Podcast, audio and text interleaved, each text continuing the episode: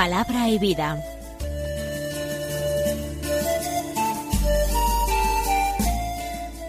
Con el padre Manuel Horta desde Sevilla.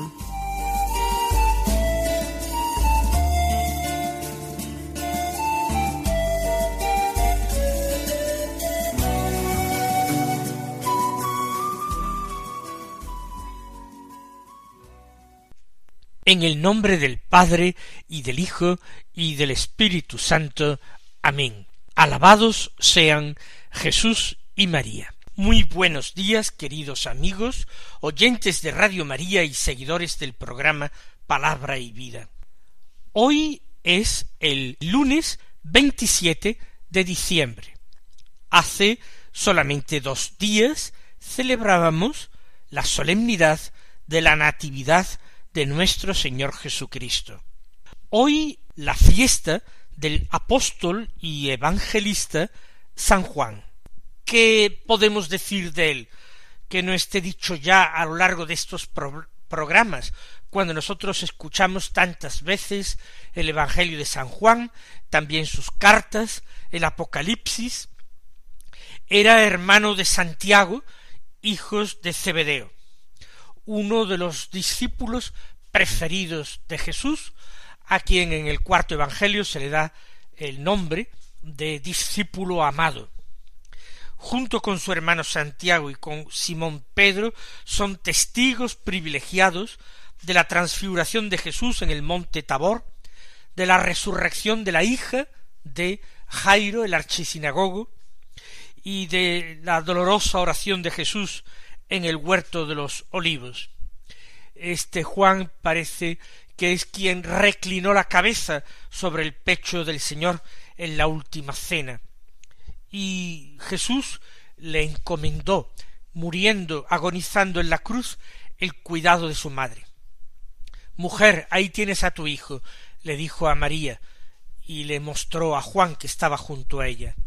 Y a Juan le dijo, ahí tienes a tu madre y a partir de aquel momento el discípulo, el discípulo amado, la recibió en su casa. Parece ser que este Juan, el hijo de Zebedeo, es el autor del cuarto Evangelio, es el mismo que el discípulo amado, el autor de tres cartas del Nuevo Testamento y del Apocalipsis. Según la tradición, vivió algún tiempo con María en Éfeso. Luego fue desterrado en la isla de Patmos en una de las primeras persecuciones contra los cristianos. Siendo ya de edad muy avanzada, murió siendo el último apóstol en dejar este mundo. Hoy las lecturas de la misa son precisamente de Juan. La primera lectura es de la primera carta del apóstol San Juan y el Evangelio es también de San Juan concretamente del capítulo veinte, los versículos dos al ocho que dicen así. El primer día de la semana María Magdalena echó a correr y fue donde estaba Simón Pedro y el otro discípulo a quien tanto quería Jesús. Y les dijo, se han llevado del sepulcro al Señor y no sabemos dónde lo han puesto. Salieron Pedro y el otro discípulo camino del sepulcro. Los dos corrían juntos, pero el otro discípulo corría más que Pedro. Se adelantó y llegó primero al sepulcro, y asomándose vio las vendas en el suelo, pero no entró. Llegó también Simón Pedro detrás de él, y entró en el sepulcro, vio las vendas en el suelo, y el sudario con que le habían cubierto la cabeza, no por el suelo con las vendas, sino enrollado en un sitio aparte. Entonces entró también el otro discípulo, el que había llegado primero al sepulcro. Vio y creyó. Ha narrado el cuarto Evangelio la visita que la madrugada del domingo de Pascua realizó María Magdalena al sepulcro de Jesús. Es la mañana del domingo muy temprano antes de amanecer. En el cuarto Evangelio, esta mujer, María Magdalena, aparece perfectamente destacada. en los otros evangelios, va junto con otras mujeres para ungir el cuerpo de Jesús, y van pensando quién removerá la piedra del sepulcro. Pero en este cuarto evangelio no se dice el motivo de la visita, no se habla de la preocupación por remover la piedra del sepulcro, e incluso no es un grupo de mujeres, sino esta extraordinaria mujer que va sola al sepulcro. Una vez que comprueba que el sepulcro está vacío, dice el texto, y aquí comienza, María Magdalena echó a correr y fue donde estaba Simón Pedro y el otro discípulo a quien tanto quería Jesús. Hagamos eh, algunas observaciones, porque se pueden sacar ya conclusiones de este texto. Para María Magdalena la referencia inmediata a quien hay que ir a transmitir todas las noticias referentes a Jesús es Simón Pedro. Y Simón Pedro está junto a ese discípulo a quien tanto quería Jesús. En la iglesia, todo tipo de comunicaciones, del Señor, todo tipo de riquezas espirituales, han de ser referidas y confirmadas por quien tiene en la Iglesia la misión de confirmar en la fe a sus hermanos. María Magdalena inmediatamente comparte esto que ella ha encontrado. Al principio le parece algo totalmente negativo, que se hayan llevado el cuerpo del Señor, puesto que todavía ella no cree en la resurrección. Ella cree en Jesús y ama a Jesús, pero eh, la luz de Pascua no ha inundado todavía su espíritu y por eso en la resurrección todavía no cree. Le parece algo eh, demasiado eh, hermoso, demasiado feliz para poder ser creído nuestro espíritu, el espíritu humano, siempre encuentra más facilidad para creer en lo doloroso y negativo que no en lo positivo. Así pues, Simón Pedro es el que tiene que confirmar a sus hermanos y es el primero que debe ser informado del hecho del sepulcro vacío. Pero junto a Simón Pedro está el discípulo a quien Jesús tanto quería. Está Juan. Después de la pasión, muerte y sepultura de Jesús no se han separado. Cierto que sólo el discípulo amado estuvo en el Calvario, sólo él estuvo junto a María, la Madre del Señor, sólo él fue uno de los que, en compañía de aquellos varones José de Arimatea y Nicodemo, participaron en la sepultura del Señor, en el descendimiento de su cuerpo de la cruz. Pero él no se ha olvidado de Simón Pedro. No viene a reprocharle ni su cobardía ni sus negaciones. Juan encuentra también refugio y confirmación junto a Simón Pedro. Quizás Juan testimonie a Simón Pedro todo lo que ha visto, todo lo que ha contemplado, el encargo que ha recibido del Maestro estando en la cruz. Quizás le refiere a las palabras que el Señor pronunció durante su agonía en la cruz, para que Pedro fuera informado de esa última enseñanza del Maestro que no escuchó en persona. Y Simón Pedro acoge ese testimonio con humildad, reconociendo su cobardía y su pecado por el que ya ha llorado tanto todavía seguirá llorando. Y María Magdalena viene a sorprenderlos a ambos. Se han llevado del sepulcro al Señor y no sabemos dónde lo han puesto. María Magdalena revela su falta de fe. No entra en sus eh, cálculos, en sus previsiones, que Jesús pudiera resucitar. Sin embargo, cada vez que el Señor anunció su muerte en los Evangelios, al menos fueron tres veces, relatan los Evangelios, siempre después anunció su resurrección, siempre en Cesarea de Filipo, eh, después de la transfiguración y ya subiendo a Jerusalén. María Magdalena obviamente no pudo escuchar este anuncio de la resurrección de Jesús en Cesarea de Filipo, solamente estaban los doce. Tampoco en el Tabor solamente estaban con Jesús Pedro, Santiago y Juan. Quizás en esa última subida a Jerusalén, en el tercer anuncio de la pasión y resurrección, María Magdalena pudo escucharlo. Lo escucharon los apóstoles, lo comentarían con ella, si es que ella no alcanzó a oír en persona estas palabras. Pero a pesar de haberlo dicho el Señor, ni ella ni tampoco otros apóstoles creyeron en la resurrección hasta que no vieron a Jesús resucitado. Por eso dice se han llevado del sepulcro al Señor y no sabemos dónde lo han puesto. Jesús no es una cosa que se traiga y se ponga y se lleve y se quite. Jesús es el viviente, Jesús es el Señor.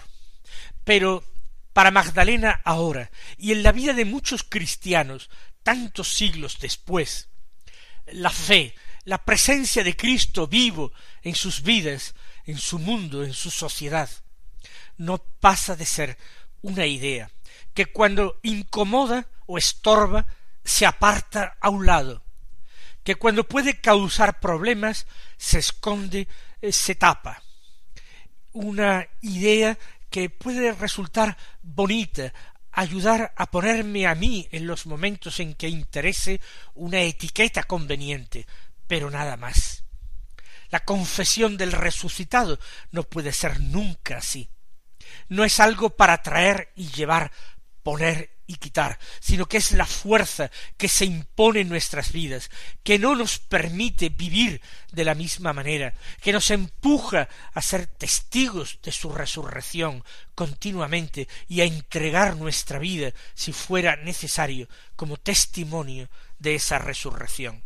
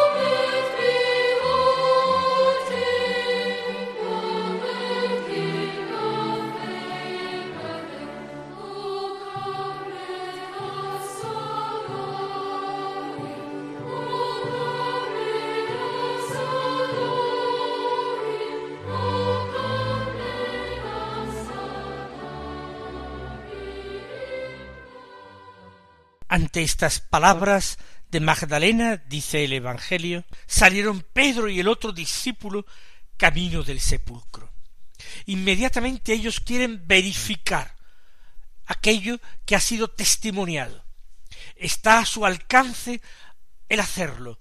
Ellos necesitan estar ahí para poder también comunicar la noticia a otras personas salen y no salen de cualquier forma, sino que dice el Evangelio, los dos corrían juntos. Recuerden cómo María, lo hemos leído hace muy pocos días en el Evangelio de la Misa, salió de Nazaret a prisa hacia un pueblo de la montaña de Judá para visitar a Isabel.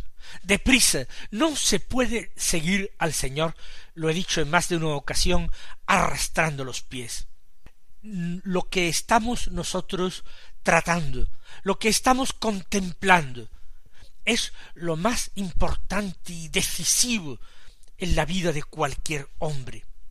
Hay que apresurarse y ellos corren, pero el otro discípulo, el discípulo amado, corría más que Pedro. Aquí hay que ver simplemente eh, la constatación de que Juan seguramente era el más joven de los apóstoles. Así lo ha dejado siempre consignado eh, la tradición cristiana. Más aún se le venera también como el apóstol virgen. No sería extraño si en el momento del seguimiento del Señor fuera muy joven y no hubiera contraído matrimonio. De Pedro sabemos que era un, hombre casado. Se habla de su suegra, aunque no se hable de su esposa en el Evangelio. Pero de Juan no. Es quizás más joven, por eso corre más deprisa. También en la Iglesia puede darse el caso de que como hay muchos carismas, como la Iglesia es un cuerpo que tiene muchos miembros, y no todos los miembros tienen la misma función, no todos desempeñan el mismo oficio, hay en la Iglesia quienes principalmente contemplan, van por delante de sus hermanos a la experiencia de Cristo vivo, no desean sino ver, no anhelan ardientemente, sino experimentar. Es esta porción de la iglesia contemplativa, porción excelente en la casa de Dios, que es la iglesia. Así este apóstol contemplativo, que es Juan, corre y llega el primero, porque el camino de la fe es el camino más corto para llegar a Dios. Hay otros caminos también, el camino del estudio de las sagradas escrituras, el camino de la teología que usa las herramientas de la razón humana para llegar a la verdad. Pero aun existiendo esos caminos que es bueno que utilice Pedro, siempre el apóstol contemplativo llegará antes, porque la fe nos lleva en un vuelo a gustar y a amar lo que la razón tarda mucho más en encontrar. Asomándose, el discípulo amado vio las vendas en el suelo, pero no entró. ¿Por qué no entró? Porque guarda la primacía de Simón Pedro. Él es fiel a las palabras del Señor, aunque el Señor no esté ahora visiblemente en medio de ellos. Y es el Señor quien ha puesto a Simón Pedro al frente de su iglesia. Él lo ha hecho el primero entre sus compañeros, primero entre iguales, pero le ha dado la misión de confirmar en la fe a sus hermanos. Y entonces, por respeto, no quiere ser él el primer testigo inmediato, sino que se detiene a la puerta, mira y aguarda, mira y espera con total eh, respeto y amor a la llegada de Simón Pedro. Simón Pedro es más lento, pero sin embargo no duda en entrar. Llegó detrás de él, pero entró en el sepulcro. Y como Juan ha visto desde la entrada del sepulcro, Pedro ve desde dentro del sepulcro las vendas en el suelo y también el sudario con que le habían cubierto la cabeza, no por el suelo con las vendas, sino enrollado en un sitio aparte. Hay personas que estudian esto que aconteció la mañana de Pascua y esta atención que presta el cuarto Evangelio a los lienzos sepulcrales y trata de sacar algunas conclusiones como que el cuerpo del Señor se esfumó, se desvaneció en el momento de la resurrección, y el sudario quedó más que enrollado, utilizando otra traducción del griego original, quedó como aplastado. No fue quitado de su rostro el, sudario que envolvía su cabeza, sino que la cabeza desapareció debajo de este sudario el sudario quedó aplastado. No estaba por el suelo con las vendas, sino que estaba en un sitio aparte. Independientemente de que esta interpretación que se hace, una interpretación moderna, que se apoya también en el estudio de esa magnífica e intrigante reliquia que es el Santo Sudario de Turín, lo que importa es que Simón Pedro entra hasta dentro y comprueba con minuciosidad todos aquellos detalles, porque todo lo que concierne al Señor, todo lo que tiene que ver con Él, es importante. Todo ello merece ser conservado y transmitido. Cuando Simón Pedro comprueba estas cosas, entonces entró también el otro discípulo. Entró también el discípulo amado, entró Juan, el que había llegado primero al sepulcro. Podría haber entrado el primero, pero no quiso hacerlo. La fe no se compadece con la impaciencia. Siempre es humilde, siempre acepta ceder el primer puesto. Él entra y es el que había llegado primero. Las palabras de Jesús todavía resuenan en su corazón. El que quiera ser primero entre vosotros, que sea el último entre vosotros, el servidor de todos. El que aspire al primer puesto, que busque más bien el puesto de esclavo. Por eso Juan fiel a la palabra de su Señor, no ha querido atribuirse ningún mérito, ninguna primacía.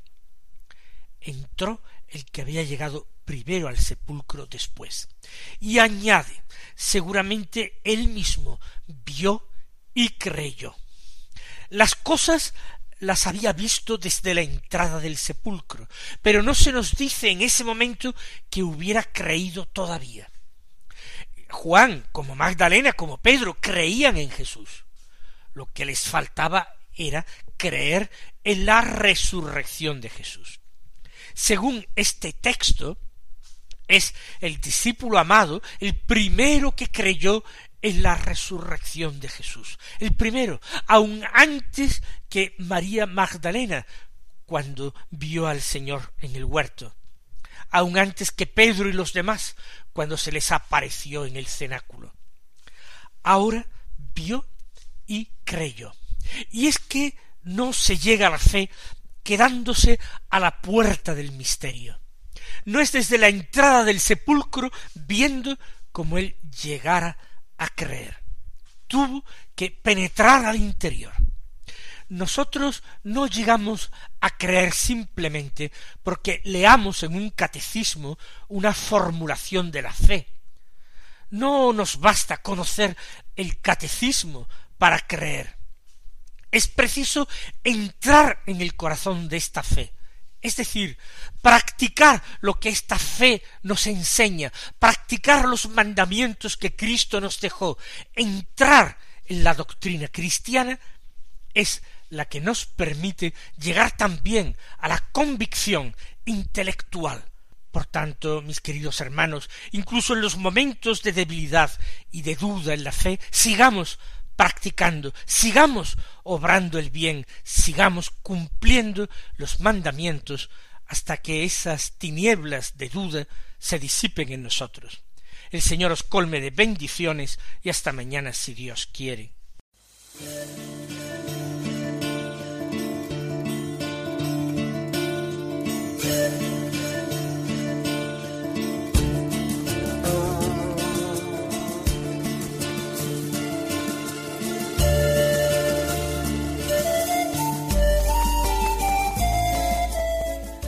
Concluye Palabra y Vida, un programa dirigido desde Sevilla por el Padre Manuel Horta.